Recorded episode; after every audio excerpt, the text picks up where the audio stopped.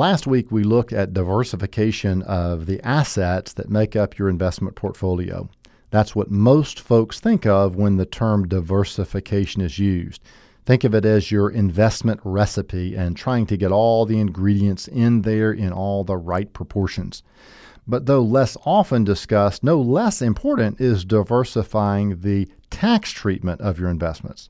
So, once that you have a general idea of the way that you want to position and diversify your assets, you need to determine where you want them to reside. For the sake of simplicity, here are four basic types of accounts available to most individuals. Now, your situation is going to vary, so just use the following as a guide. The first type of an account is tax deductible and it's tax deferred. Now, these are generally referred to as retirement accounts. In a tax deductible, tax deferred retirement account, contributions are made to the account with dollars that have not yet been taxed. So, in the case of a 401k, or for someone that works for a charity or a church, a 403b retirement account, contributions are made directly from your payroll check before income taxes are deducted. In the case of a traditional individual retirement account, you may take some income tax reduction on your federal income tax return.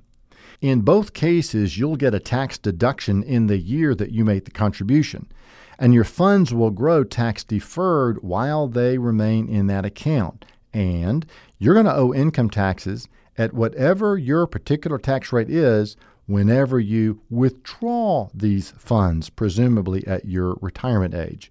Beginning at age 70 and a half, you're required to take a certain minimum amount out, known as a required minimum distribution, and that's got to be done every year according to an IRS formula. Some individuals may find themselves in a lower tax bracket in retirement. Others may find themselves in a bit higher tax bracket. So don't assume any one thing. Individual circumstances will vary. Well, the second type of an account is a tax free account. That sounds good, doesn't it? This category would include the so called Roth IRA and Roth 401k plans, named after the senator that came up with the legislation that established these kinds of accounts. Contributions are made after tax, so there's no deduction on your taxes in the year that you contribute to these plans. But the funds grow tax free while they're in the account. And if the funds remain in the account until the account holder is either 59 and a half years old or for five consecutive years, whichever one of those is longer, well, then the funds can be withdrawn income tax free, all of them.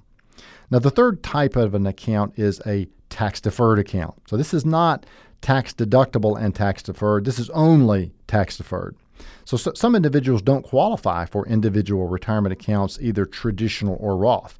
The IRS has income limits. If you make too much money in a given year, these attractive tax benefits are simply not offered to you in that tax year.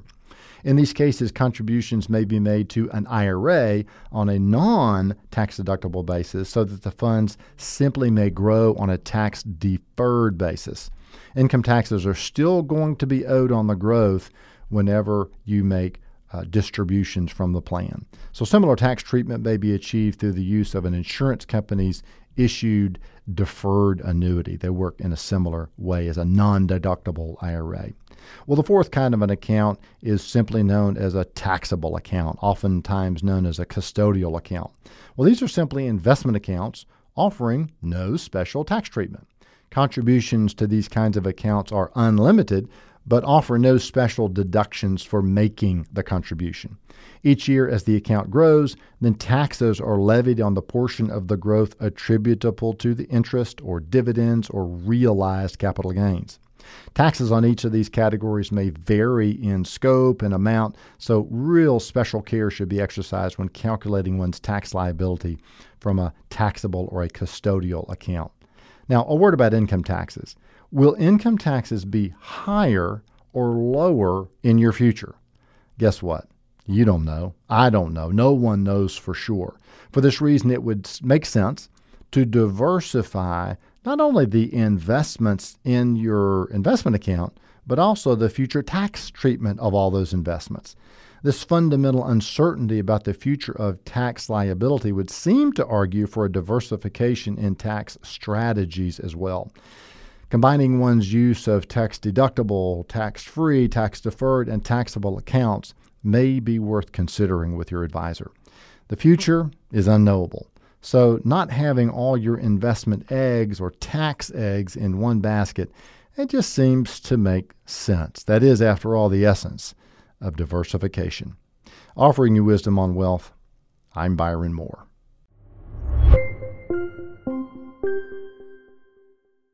Hi, this is Byron.